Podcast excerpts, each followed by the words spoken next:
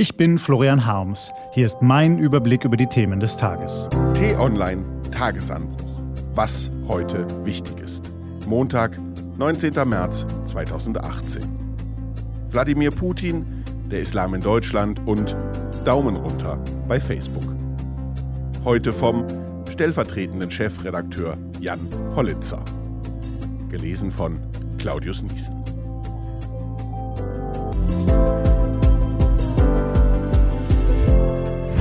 Was war? Wladimir Putin hat sich als russischen Präsidenten bestätigen lassen. Anders lässt sich die gestrige Wahl nicht interpretieren. Seit gut 18 Jahren regiert der mittlerweile 65-Jährige, doch noch nie mit so viel Rückhalt in der russischen Bevölkerung, wenn man den Werten von über 70 Prozent Zustimmung denn glaubt. Putin spielte die nationale Karte, zeigte Stärke gegen den Westen, ließ keinen Zweifel an seiner Führungsstärke und der des Militärs. Viel Säbelrasseln, viel Propaganda, viel Nabelschau. Jetzt wird sich zeigen, ob die Schlagzeilen der vergangenen Wochen nur Wahlkampfgetöse und wie wohl im Fall Skripal Machtdemonstrationen waren oder ob doch ein konstruktiver Dialog möglich ist. Deutschland und der Islam.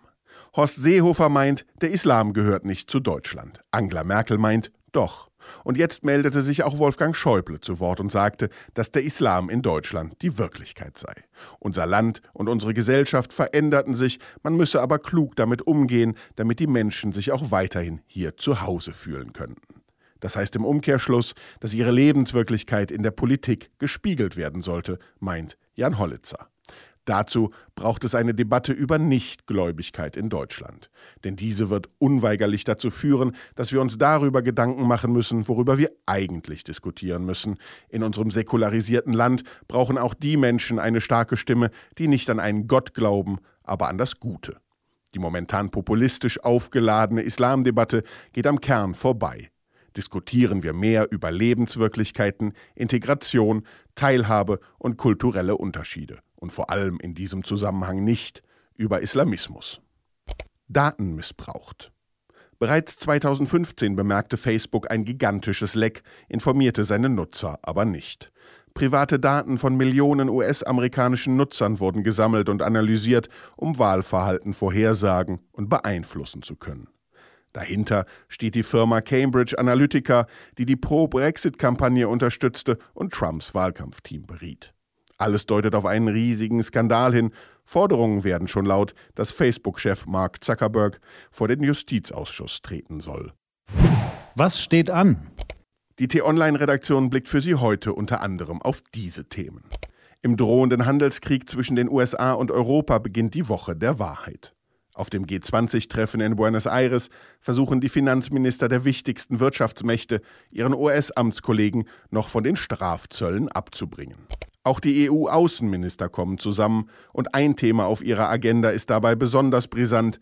Was kann Europa nach dem Giftanschlag auf einen russischen Ex-Spion in Großbritannien tun? Und Udo Lindenberg eröffnet in Hamburg seine Panik City. Mitten im Amüsierviertel St. Pauli hat der Panikrocker kein Museum, sondern eine multimediale Erlebniswelt rund um sein Lebenswerk geschaffen. Diese und andere Nachrichten, Analysen, Interviews und Kolumnen gibt's den ganzen Tag auf t-online.de.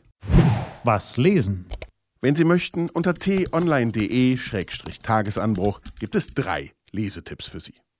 Heute geht es um den Vorschlag, man solle den Hauptstadtflughafen BER ganz einfach abreißen, um den Hackerangriff auf das deutsche Regierungsnetz und um die rhetorischen Tiefschläge von Neuminister Jens Spahn.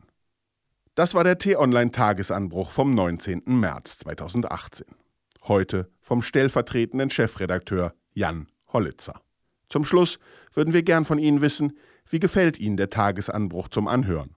Schreiben Sie gern direkt an userfeedback.t-online.de. Wir freuen uns drauf. Ich wünsche Ihnen einen frohen Tag. Ihr Florian Harms.